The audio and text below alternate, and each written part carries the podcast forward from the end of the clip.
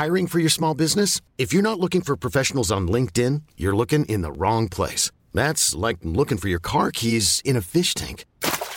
LinkedIn helps you hire professionals you can't find anywhere else, even those who aren't actively searching for a new job but might be open to the perfect role. In a given month, over 70% of LinkedIn users don't even visit other leading job sites. So start looking in the right place. With LinkedIn, you can hire professionals like a professional. Post your free job on linkedin.com slash achieve today.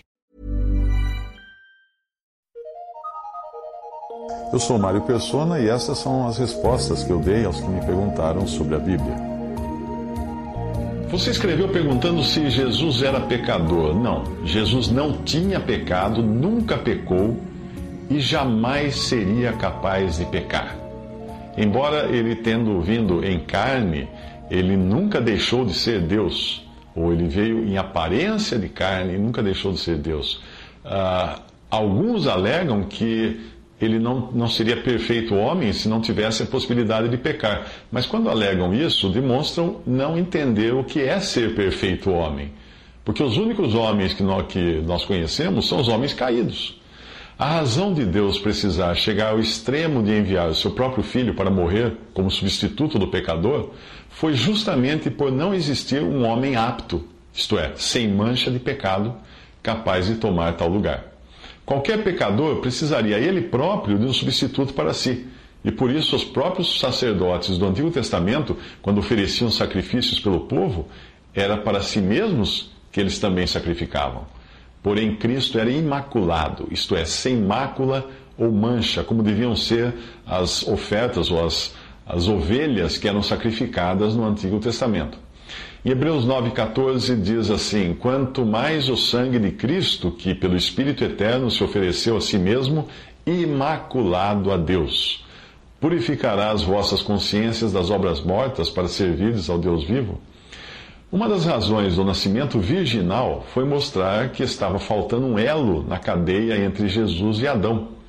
Usando respeitosamente de uma figura em linguagem moderna, é como se um exame de DNA para determinar a paternidade, revelasse que o DNA de Jesus coincidia com o de Deus, e não com o de José ou de qualquer homem na face da terra.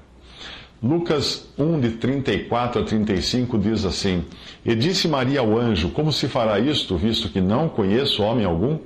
E respondendo o anjo, disse-lhe: Descerá sobre ti o Espírito Santo, e a virtude ou o poder do, Altíssimo te cobrirá com a sua sombra. Por isso também o santo, ou o ente santo que de ti há de nascer, será chamado Filho de Deus.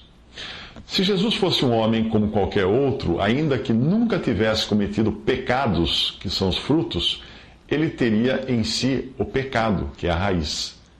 Então ele seria impedido de ser o Cordeiro de Deus que tira o pecado do mundo, uma referência aos milhões de cordeiros sacrificados no Antigo Testamento os quais deviam ser também sem mancha e sem defeito, figura de uma natureza santa e perfeita.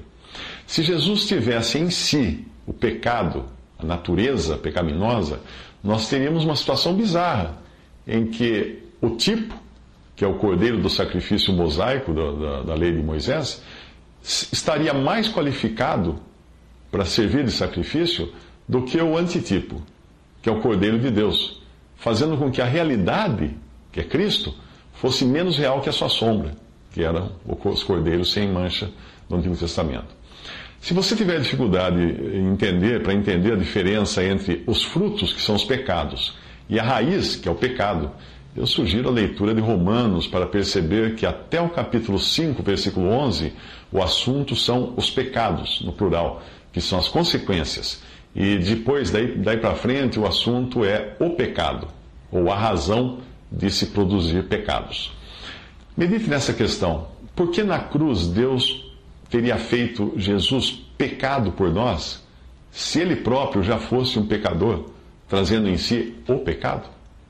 Romanos 8,3 diz: Porquanto que for impossível a lei no que estava enferma pela carne, isso fez Deus enviando o seu próprio Filho em semelhança de carne pecaminosa e no tocante ao pecado e com efeito condenou Deus na carne o pecado. 2 Coríntios 5, 21 diz que aquele que não conheceu o pecado, Ele o fez pecado por nós, para que nele fôssemos feitos justiça de Deus. Algumas evidências de que Jesus era, por natureza, sem pecado e incapaz de pecar são essas. Por natureza, mas com o precioso sangue de Cristo, como de um cordeiro imaculado e incontaminado, o qual, na verdade, em outro tempo foi conhecido ainda antes da fundação do mundo, mas manifestado nesses últimos tempos por amor de vós. 1 Pedro 1, 19 a 20. Ao nascer, e respondendo o anjo disse-lhe: Descerá sobre ti o Espírito Santo, e a virtude do Altíssimo te cobrirá com a sua sombra, por isso também o santo, ou ente santo, separado, que de ti há de nascer, será chamado Filho de Deus. Lucas 1, 35. No deserto, então o diabo deixou, e eis que chegaram os anjos e o serviram. Mateus 4, 11. Impermeável à influência do diabo já não falarei muito convosco, porque se aproxima o príncipe desse mundo e nada tem em mim. João 14, 30.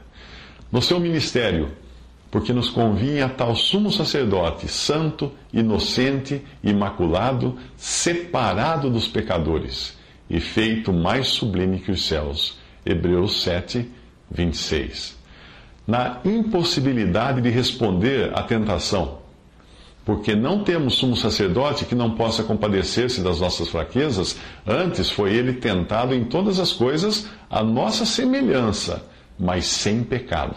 No original, essa passagem diria pecado à parte. Hebreus 4,15. Como o único que podia condenar.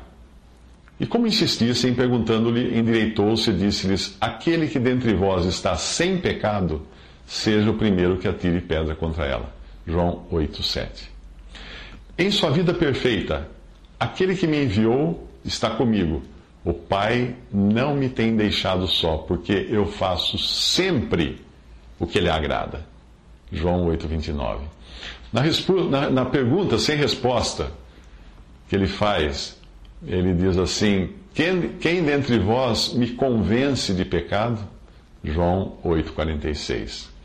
Na provação, o qual não cometeu pecado, nem na sua boca se achou engano. 1 Pedro 2,22. Sobre a cruz, aquele que não conheceu pecado, o fez pecado por nós, para que nele fôssemos feitos justiça de Deus. 2 Coríntios 5,21. No céu, e bem sabeis que ele, que ele se manifestou para tirar os nossos pecados, e nele não há pecado. 1 João 3,5 na opinião dos demônios, dizendo: Ah, que temos nós contigo, Jesus Nazareno? Vieste a destruir-nos? Bem sei quem és, o Santo de Deus. Lucas 4,34. Em sua vinda, assim também Cristo, tendo se oferecido uma vez para sempre para tirar os pecados de muitos, aparecerá a segunda vez sem pecado aos que o aguardam para a salvação. Hebreus 9, 28.